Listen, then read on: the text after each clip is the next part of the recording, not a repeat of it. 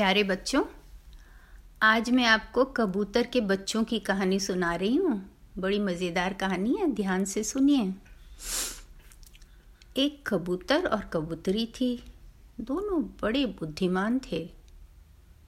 उनके बच्चे जब थोड़े समझदार हुए तो उन्होंने उन्हें सिखाया, देखो, शिकारी आएगा, जाल बिछाएगा, दाना डालेगा फंसना नहीं।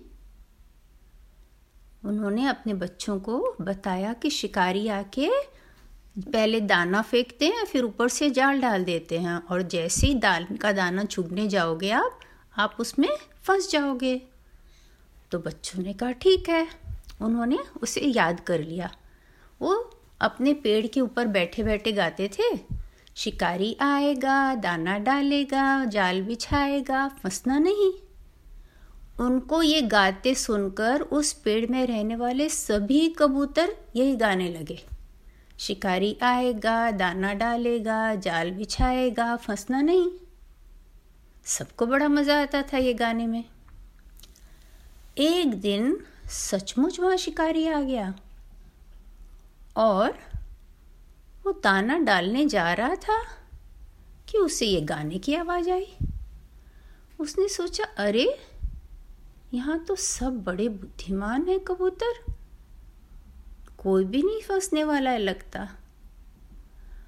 पर फिर उसने सोचा, चलो, कोशिश करता हूँ। एक आध भी फंस जाएगा तो ठीक है। तो शिकारी ने दाल का डाना डाला और ऊपर से जाल बिछा दी और एक पेड़ के पीछे छुप के देखने लगा। शिकारी वहाँ से गया था और सारे कबूतर आके दाल का दाना खाना शुरू कर दिए और सारे के सारे जाल में फंस गए और चिल्लाना शुरू कर दिए, मम्मी, पापा, बचाओ बचाओ। मम्मी, पापा दूर गए हुए थे, पर उन्हें आवाज़ आई, वो जल्दी से दौड़ के आए। उन्होंने कहा, अरे हमने तुमको दिन भर यही सिखाया है कि शिकारी आएगा, दाना डालेगा, जाल बिछाएगा, फंसना नहीं। और तुमने फिर भी वही काम कर लिया। तब उनको ये गलती की एहसास हुई कि मम्मी पापा ने जा कहा था, हमने वो किया ही नहीं। आप भी ऐसे करते हो ना बच्चों? मम्मी पापा ने कहा, अच्छे से ब्रश करके आना, आप एक सेकंड में ब्रश करके आ जाते हो। मम्मी पापा ने कहा, हाथ धो के खाना खाने बैठना? आप बिना साबुन से हाथ धोए खाना खाने बैठ जाते हो। बस इन्होंने भी यही गलती की। पर अब आप ध्यान रखना, ऐसी गलती नहीं करना चाहिए हमें। अब क्या हुआ? मम्मी पापा परेशान।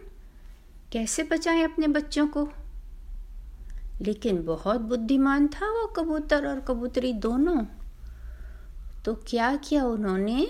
उन्होंने बोला, देखो, जैसे ही मैं बोलूँ, एक, दो, तीन, वैसे ही सब कबूतर एक संग उड़ना जाल के साथ। ठीक है? तो सब बोले हाँ ठीक है, हम आपकी बात सुनेंगे। तो कबूतर ने कहा, एक, दो, तीन। और सारे कबूतर जाल के साथ उड़ गए। उनको बड़ा मज़ा आ रहा था।